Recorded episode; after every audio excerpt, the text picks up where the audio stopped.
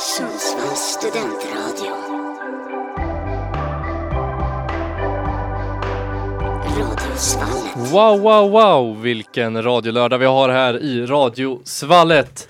Vi är fem nya personer som har klivit in i studion och ska köra ett litet gammalt koncept kan man väl ändå säga. Eh, några av oss var med för några år sedan när vi körde ett, eh, ja, ett programkoncept som heter Dödsmiddagen. Eh, vad det handlar om det kan eh, Kevin få snacka om för du är en av de som var med första, första gången vi körde det här. Jo men absolut. Eh, Vi ska ju, om man får säga det så, helt enkelt drafta döda personer till vår middag. Eh, som vi vill, ja men, äta något litet gott med och ha fina samtal med. Ja, exakt så. Det är lite samma som Go'kväll kör i sitt, eh, sitt koncept där på SVT. Men då får man också ha levande personer. Vi går på de döda för eh, temat den här veckan Radiosvälta i livet och vi ville vara lite motstridiga, ta döden. Eller livet efter livet som eh, Kevin så fint beskrev det. Med oss har vi också Kalles och eh, jag Alfred som var med senast. Mm, det stämmer. Det är kul att vara tillbaka. Mm.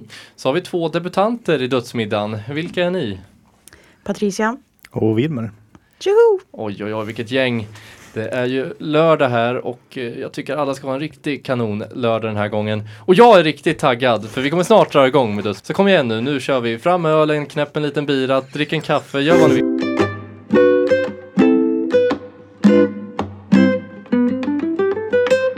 Vi ska sätta igång med Kevin Adolfssons eh, dödsmiddag här. Yes, jag har då förberett tre personer eh, som skiljer sig ganska mycket från de jag tog ut i förra dödsmiddagen. Det var ju Mac Miller, det var Stephen Hawking och det var Cleopatra. Eh, men eh, den första jag skulle vilja ha med på den här dödsmiddagen är eh, Jenny Lind, den svenska näktergalen. Fan, skratta inte. Det här är en seriös person.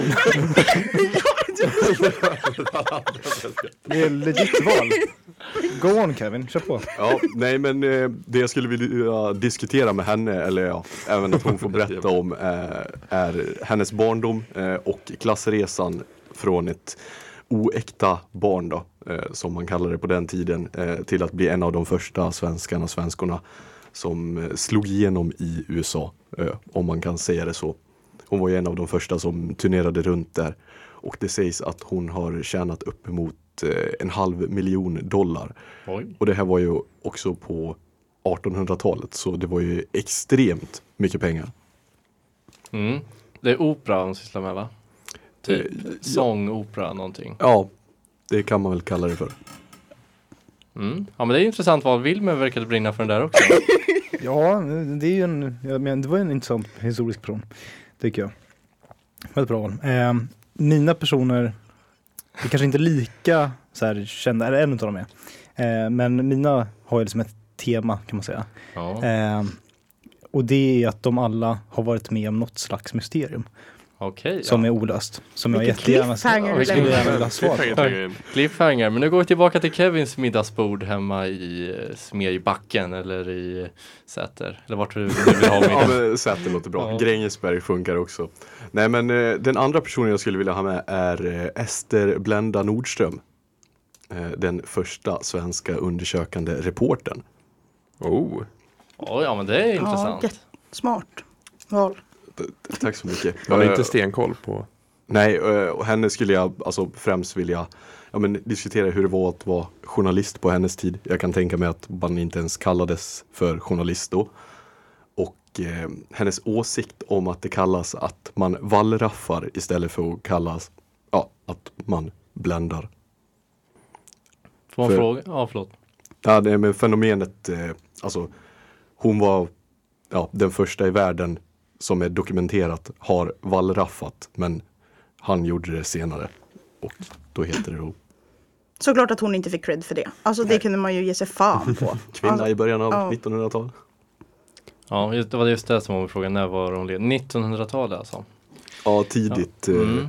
Vad sjukt det måste ha varit att vara journalist då. Det fanns ju inga former av rättigheter eller lagar eller någonting antar jag kring det. Nej, det kan inte jag heller tänka mig att det fanns. En annan intressant fråga om de här middagarna, alltså de är i nutid va? Du får inte Ja. så här, Mm. i så fall skulle man kanske Hitler, Churchill och eh, eh, vem var det i Wilmer? Sovjet?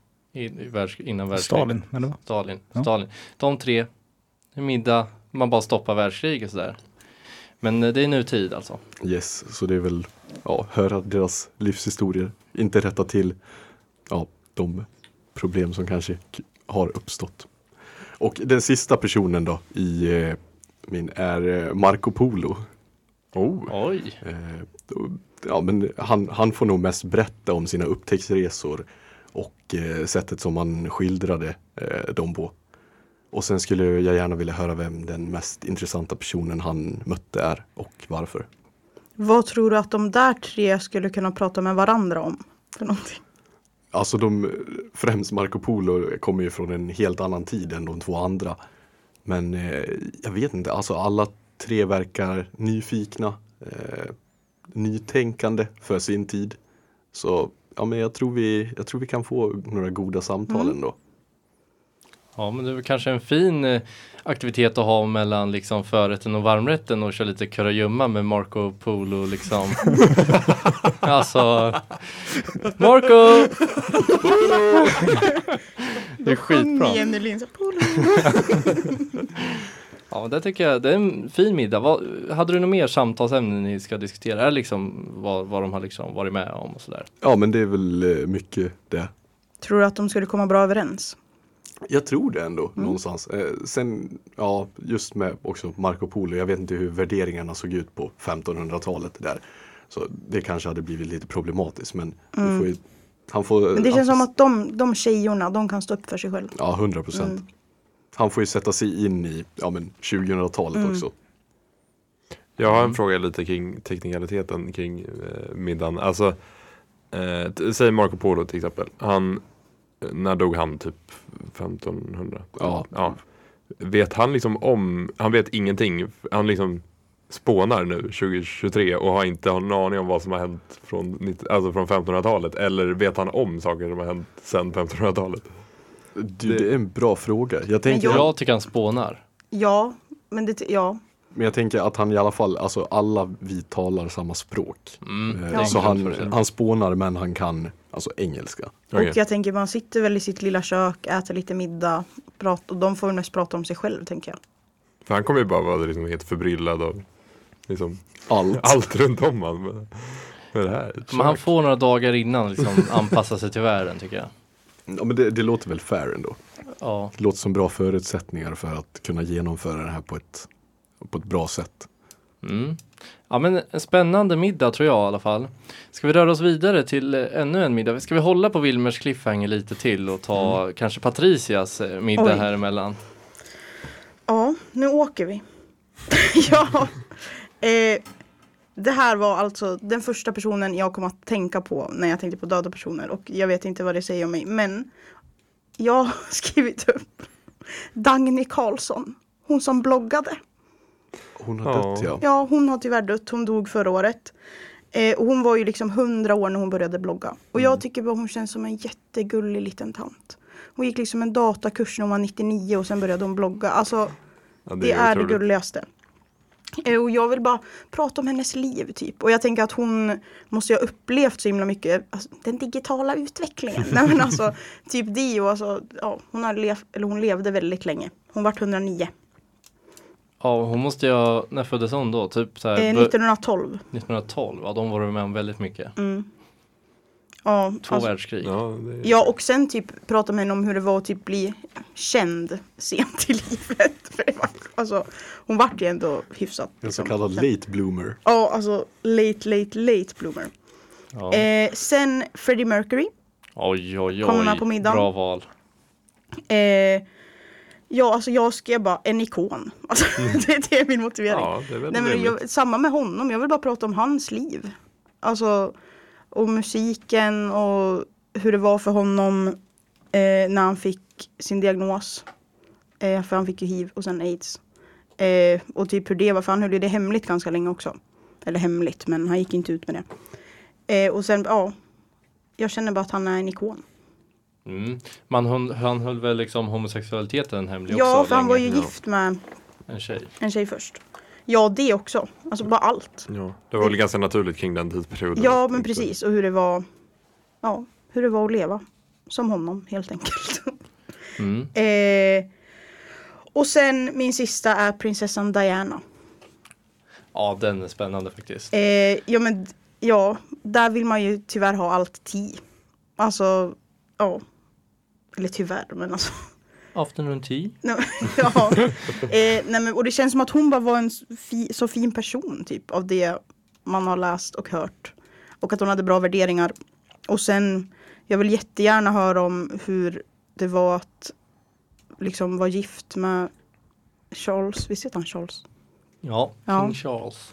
Eh, och hur det var gift med honom och det var ju En massa otrohet. Ja men ja, alltså massa otrohetsgrejer och alltså hej och hå. Det känns som att hon levde ett väldigt händelserikt liv. Mm. Och typ vad som hände då när hon dog. Och det kan ju inte hon kan svara på riktigt men Nej. ja. Det- Jag undrar lite så här, jag hade frågat om jag fick vara med på middagen, så här, Mm. jag kanske kommer in och ställer en fråga bara. Ja men gör det. Då hade jag frågat Diana så här, hade Charles så där tjocka svullna fingrar även när ni var gifta? Av alla frågor. Av alla frågor du kan ställa världen. till henne. ja. Det tycker jag är helt sjukt. Nej, jag hade nog ställt lite Ska du andra fråga om hans mans, om hennes mans äh, fingrar? Det, ja. Nej, jag hade frågat faktiskt eh, mycket om vad hon fick, vad hon, Hon fick, fick utstå, utstå. i det Ja. kungahuset. Ja, Det- alltså det ena och det andra. Ja, det ena och det andra. Ja, alltså verkligen. Nej men ja. Men hur tror du de hade gått ihop tillsammans då, de tre? Men jag, det känns typ som att det hade gått ganska bra. Tror jag. För min bild av dem alla tre är att de är snälla personer. Alltså, eller alltså, ja, men, ja men och att de är, ja jag vet inte. Det känns som att de hade gått bra ihop. Men jag vet inte riktigt vad de skulle prata om. Sina Nej. liv. Dagny hade, har ju liksom upplevt deras storhetsperioder Ja. från en ganska hög ålder ändå. Hon Ja. var ju gammal liksom när. Freddie Mercury var stor också. Mm. Det hon, ja. Undrar vad hon skulle tycka om hon skulle tycka att det där var bra gäster på middagen.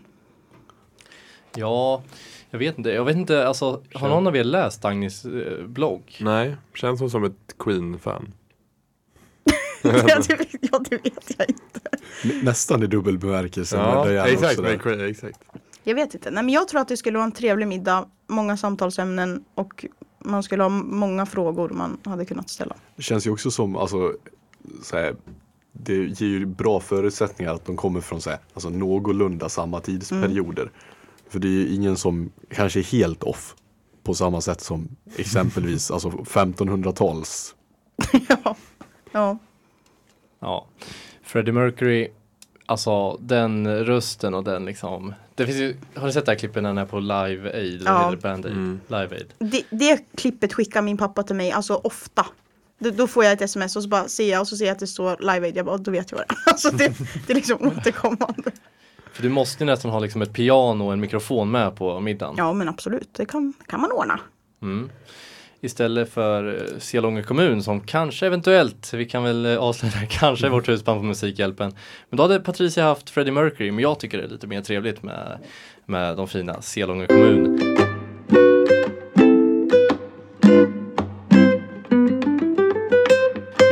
Ha med en golvad död grävling på min middag. Det kanske Wilmer har. Han har ju lite mysterium på gång. Man vet aldrig med den här Wilmer Nahnfeldt från Stockholm. Eh, det var mutat där du sa Bålsta så ingen hörde. Ehm, så vad ska vi säga hittills då om våra två middagar? Om vi hade satt ihop dem till en, hur hade de gått ihop då? Jenny Lind, Freddie Mercury hade haft lite en sån här um, battle. En liten duett. Ja, en, Mer än battle. Ja, jag tänker också mer duett än battle. Jag vill inte ha någon battle-stämning på middagen. Nej, Jag tror Marco Polo och Dagny hade kommit bra överens alltså. Ja, de var ju typ lika gamla. ja. Men Jag vill ju ha, min middag kommer vara lite mer battlig sen, hoppas jag. Jag vill ha lite, jag vill ha lite debatter på min.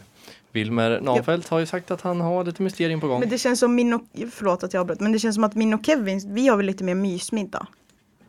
Ja, Lite det- det- det är mysprat. Ja men du, det är fredagstacosen. Du Ja. går och kollar på mello efter. Ja, verkligen. Oh.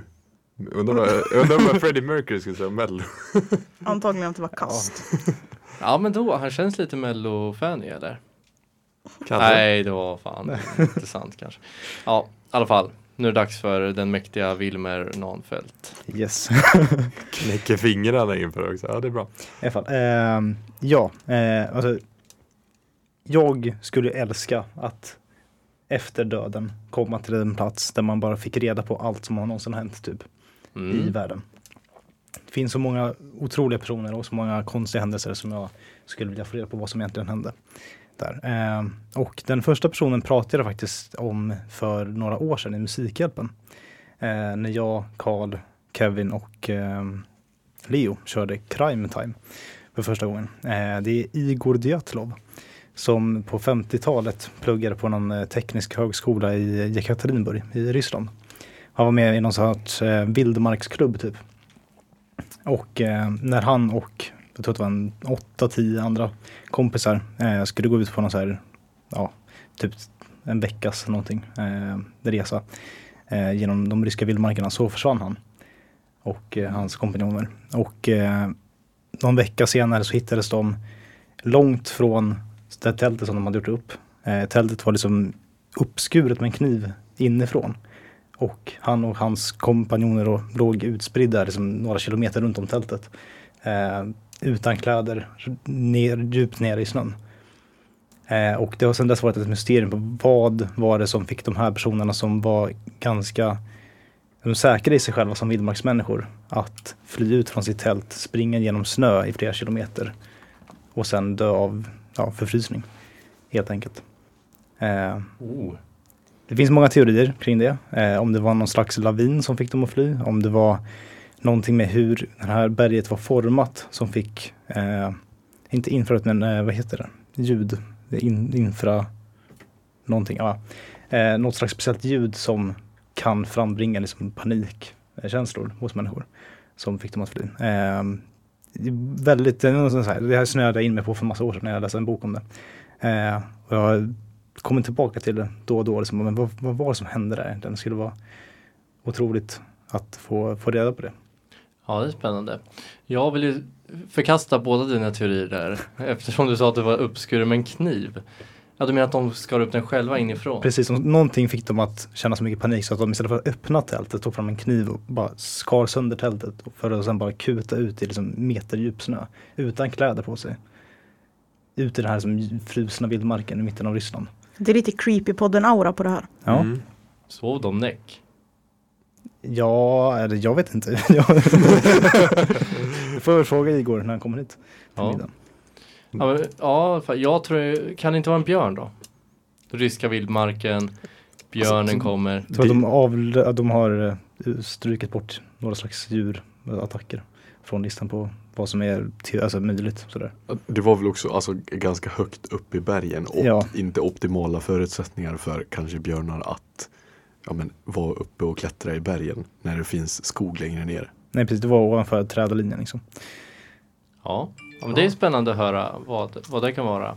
Vilken är, det är lavinen som du tror mest på eller? Alltså, lavinen är den officiella förklaringen. Eh, boken som jag läste kom fram till att det var något, det här slags ljudet som kan uppringas som är den mest troliga förklaringen. Men den har blivit, den har blivit förkastad av andra forskare. Eh, sådär. Så det är, det är oklart vad som hände. Vad är det för ljud? Alltså är det ljud som liksom är så högt så inte människans öra klarar av det? Typ? Ja men det är någon, någon slags liksom, frekvens eh, som skapas av när liksom, vinden åker över ett berg som ser ut på det viset som berget såg ut. Eh, Okej. Ja, akta så inte sätter på den här nu alla som lyssnar. Så nej precis, då kanske vi hoppar ut genom fönstret.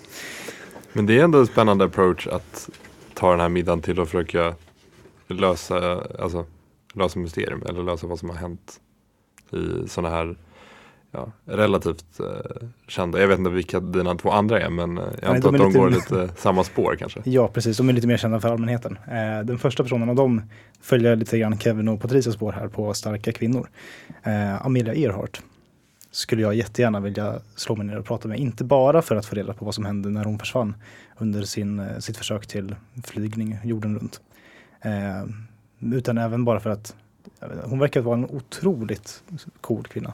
Eh, som verkligen var en pionjär och liksom, ja, för andra kvinnor att se upp till på den tiden. Eh, hon trotsade verkligen liksom hur samhällsstrukturen såg ut på det sättet på den tiden. Eh, och bara körde sitt eget race. Liksom.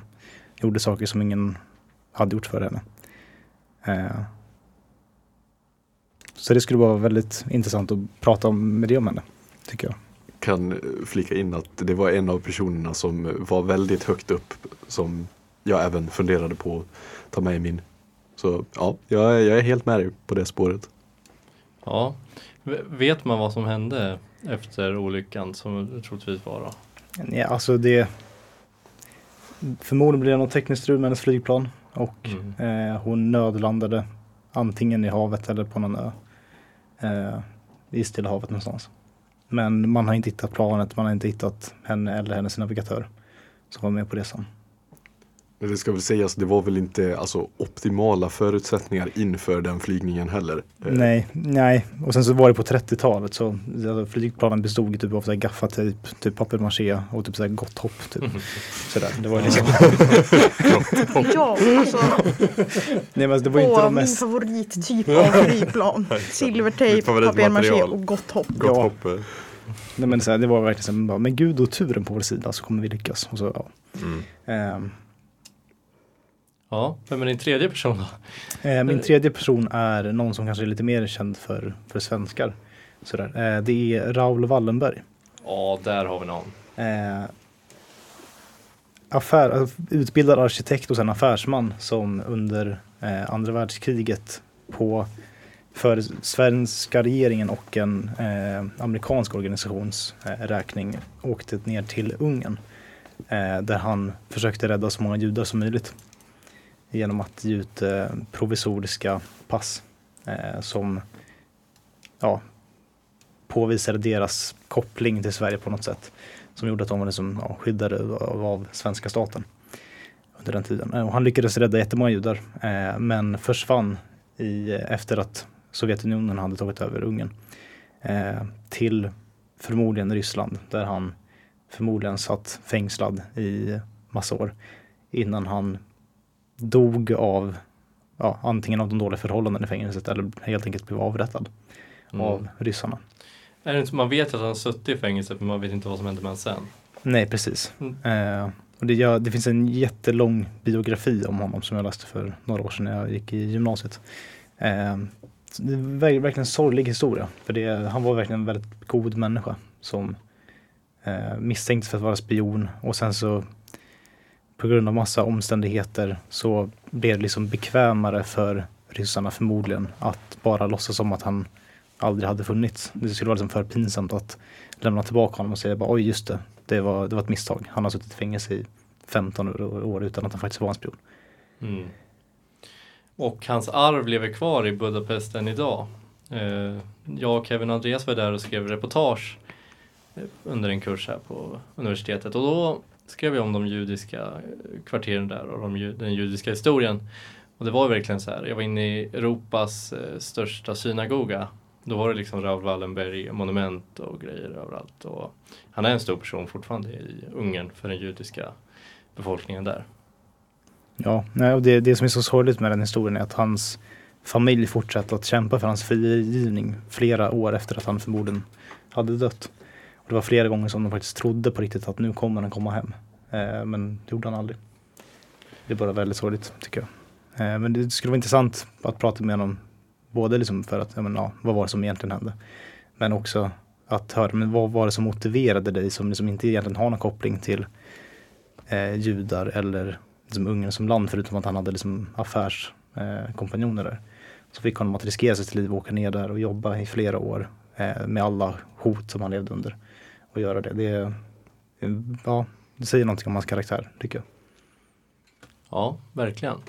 Raoul Wallenberg är en intressant person. Jag tycker jag har väldigt intressanta tre val, Wilmer. Du har en liten annan approach på det. Det är spännande. Vad ska de snacka om då, de tre tillsammans med dig? Alltså jag vet inte vad de har gemensamt egentligen. Eh, som personer. Eh,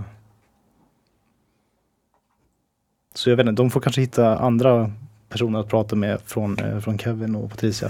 dig och eh, Har vi alla en gemensam? Ja, men det, det, det är väl ett litet eh, kul koncept om vi har så här separata middagar Mm. först och sen så ja, men det blir en liten fest Ja. efteråt. En förfest innan. med- När det blir efterfest efter mello, Ja. då blir det Då träffas alla. Det låter Ja, bra. men jag tycker de är pionjärer allihopa ändå. De har ju haft sina egna, alltså gjort väldigt viktiga grejer ändå. Eller viktiga, han första kanske inte gjorde en viktig grej. Ja, Men, nej.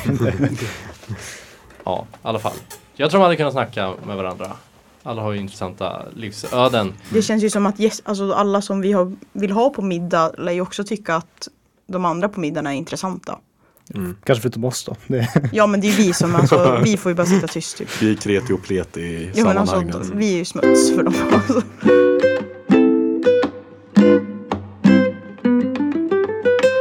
sänder live den här timmen med lite Dödsmiddagen. Vi tar ut eh, tre döda personer som vi eh, vill ha på en middag som vi tycker är intressanta och vill prata med. Eh, vi har gått igenom tre stycken middagar. Det är Kevin, Patricia och Wilmer och nu ska vi kliva in på Kalle Jonssons middag som jag tror kan bli lite intressant. Senast hade du med Jesus bland annat. Han är Ja. inte med idag. Nej, han är inte med idag. Eh, det är inte heller Steve Jobs eller Kobe Bryant som är med då. Men eh, ja, jag har några nya personer och eh, den första personen var inte död tror jag när vi spelade in det förra avsnittet. Eh, Queen Elizabeth har jag tagit som en av mina. Ehm, bara för att jag vill också veta tid.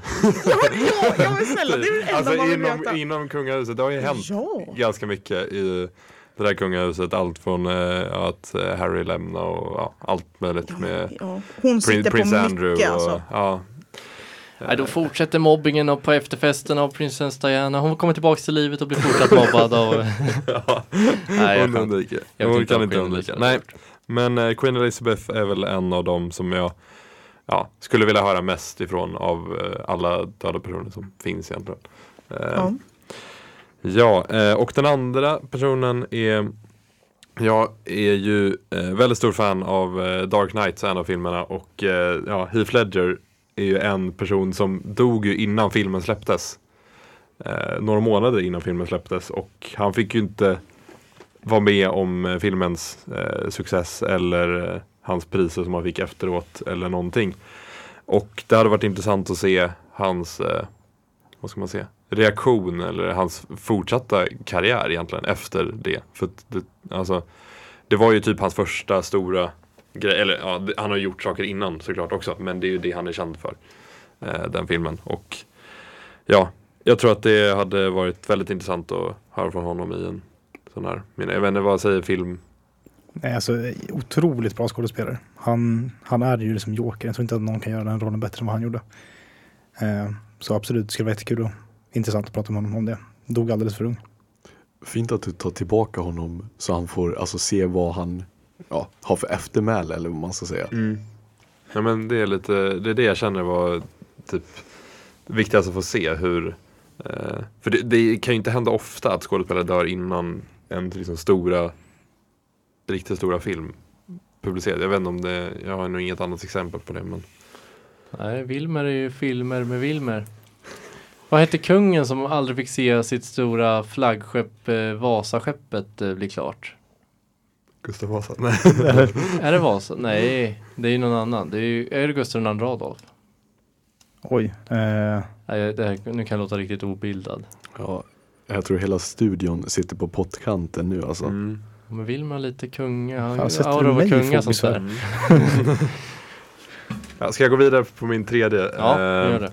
Och det är en uh, ytterligare en australienare faktiskt eh, i Steve Irwin oh. som jag har med eh, på min lista. Som, eh, ja, han var ju lite, ja vad ska jag säga, djurens allsmäktige fader. Jag vet inte.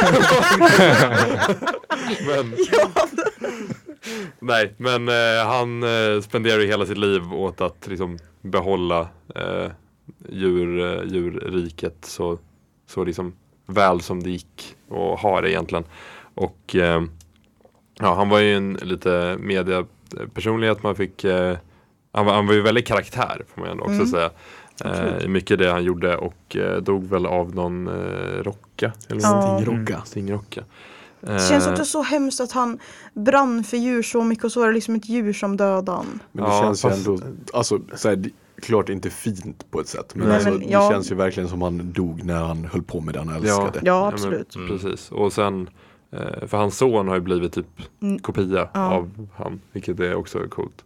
Mm. Att s- se. Så att, ja, det är de tre jag har valt ut. Och sen, ja, eh, jag, jag tog upp ett förslag på ett samtalsämne. Mm. Ett gemensamt samtalsämne som alla kunde eh, tillsammans. Och det var eh, semifinalen mellan England och Australien i dam-VM 2023. Ingen av dem har ju sett det heller så du måste liksom Nej, jag återberätta. måste återberätta. Det är kul. Eller sätta upp det på bakgrunden. Ja, alltså under exakt. middagen. Exakt. Så det, är, det är två australienare och en engelsk, eh, Mm. Engelska. Så att, eh, ja. Det, jag måste ha lite non-sport-koppling också. Känner jag. Ja. Så det, får, det får vara eh, liksom, samtalsämnet som det. Men blir det känns verkligen som att alltså, Queen Lizzie, hon kan bjuda på alltså det ena och det andra. Ja, Jag vill ju höra allt som Kan hon, hon säger. då? Hon är ju känd för att inte säga någonting. Nej men på den här middagen. mm. På den här middagen får man nästan, Ja men här, Ta bort. de pratar ju på den här middagen. De pratar på. Ja. det är ingen Det sekretess. vore jättesynd om de kom och så var de knäpptyst. Alltså då vill jag inte ha dem på min säga middag. Oh, the commonwealth, I need to not speak here. Jag måste, jag måste se bra ut i landet säger Ja hon. men vi säger så här, det här är ett slutet rum, vi, inget här sprids. Ja, men det känns ju lite som det är förutsättningarna. Ja annars för- är det jäkla det, svårt det ha är vi som får sätta förutsättningarna. Ja. Ja, om, inget, om inte annat så får ju Irving bara ta fram krokodilen och liksom hota Queen Ja, men, Elizabeth. jätte, men kul om man hade med sig något djur också. Ja. Kunde visa upp lite så. Faktiskt. Jag vet inte vilket djur det skulle vara men det, Men det är typ lite krokodil. ja, en ja, liten, jo. så. Han, är lite som Skalman, har med sig en ryggsäck och sen drar han fram liksom en elefant, en noshörning. ja, kanske.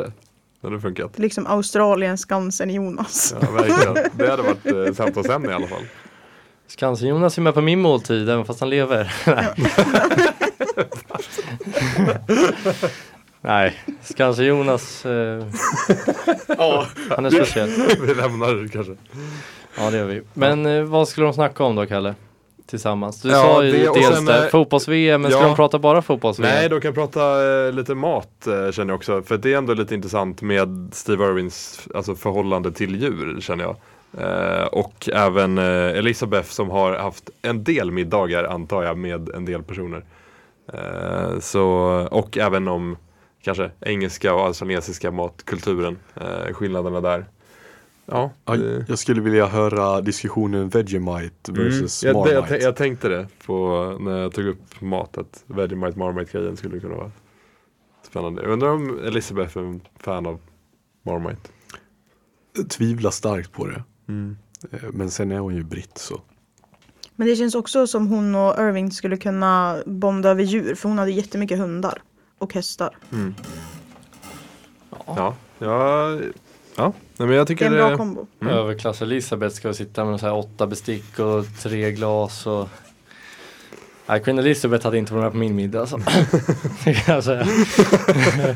Eh, det var tydliga. min mer rå.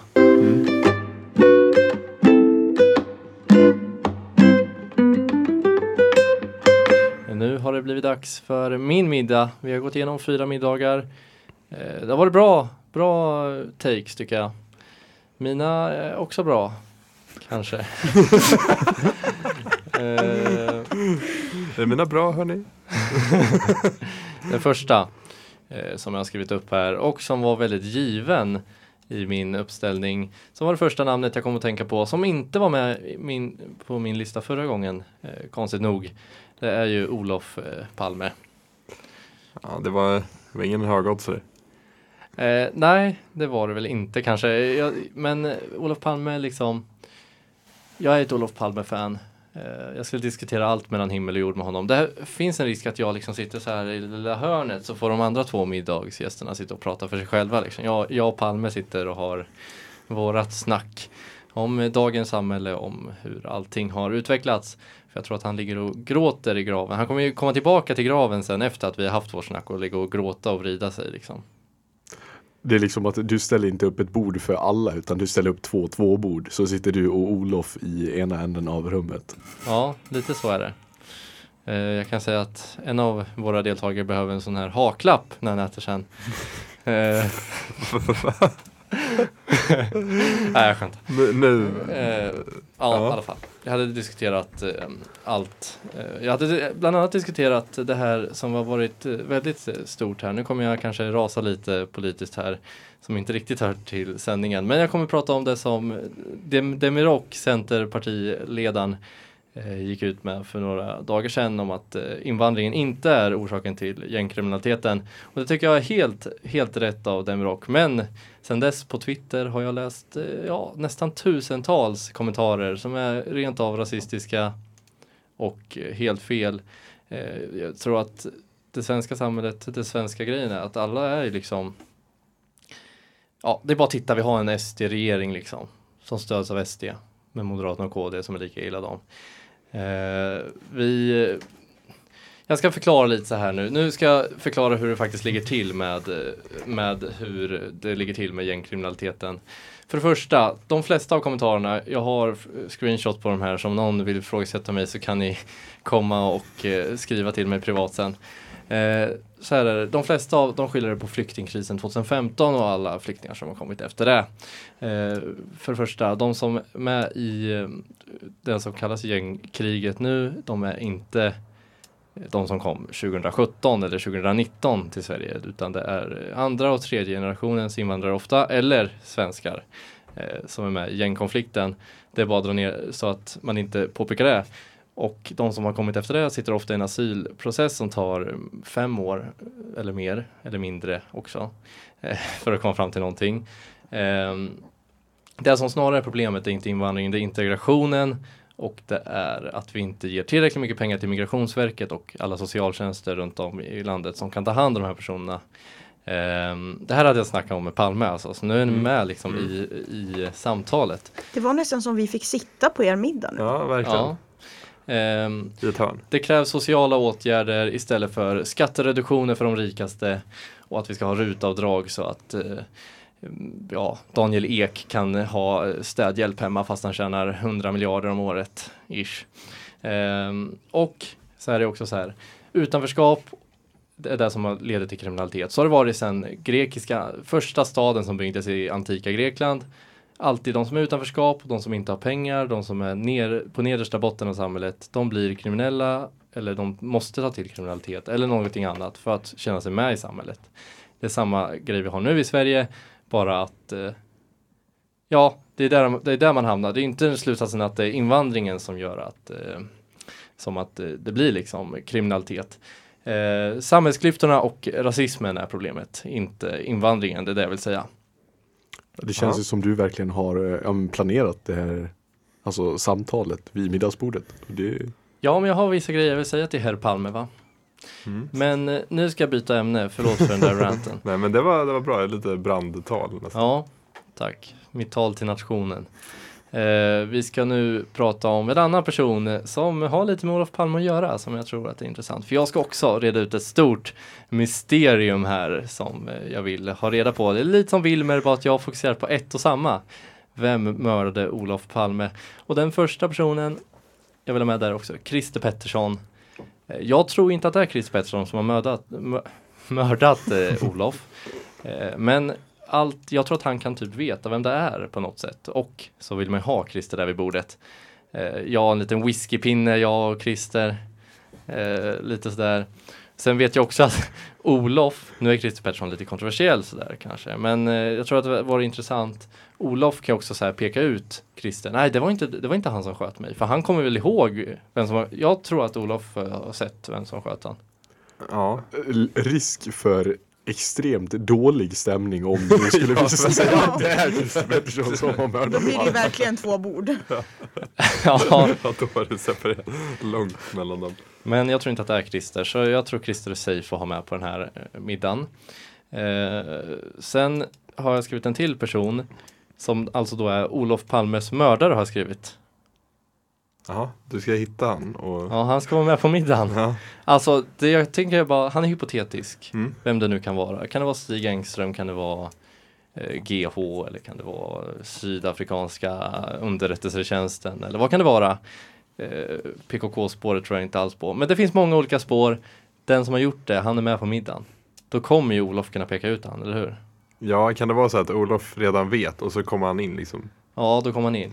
Av med masken! Ja, den är spännande. Ja, vi livesänder det här på Radiosvallet. Med Singer med... Ja. Masked murder! Ja, i alla fall de tre hade jag haft på min middag. Mm. Eh, och till eh, efterfesten med Mello så hade jag klivit in med den som, som alla vill ha här i den här sändningen som vi pratade om senast på dödsmiddagen. Stephen Hawking hade fått vara där och underhålla lite. Ja, Ja.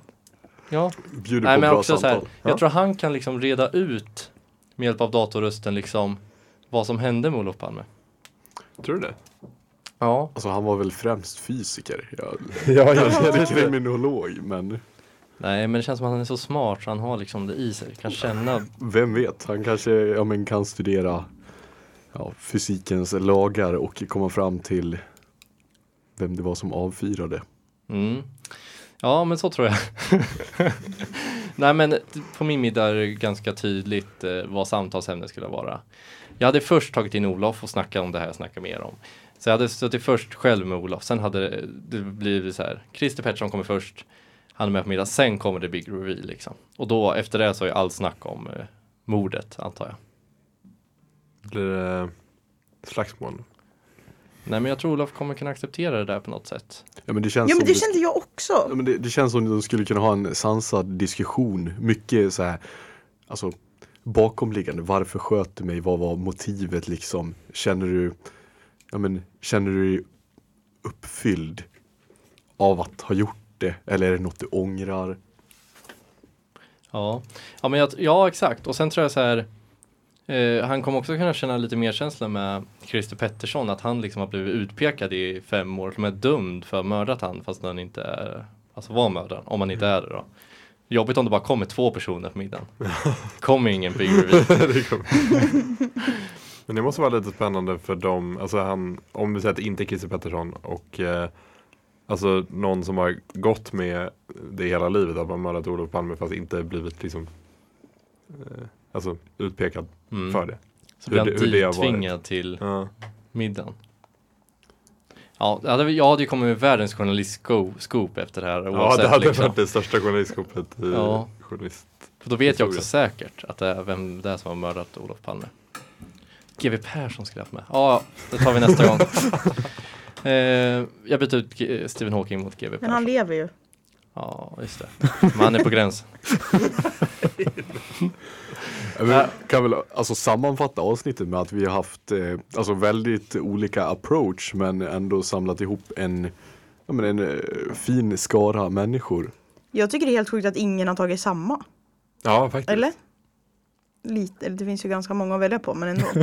Ja, jag, jag, jag låg nära att ta Amelia Ear, Earhart som eh, Wilmer hade men, eh, ja, men det, det, är kul att, det är kul att få se in i andras huvuden vilka de skulle äta middag med.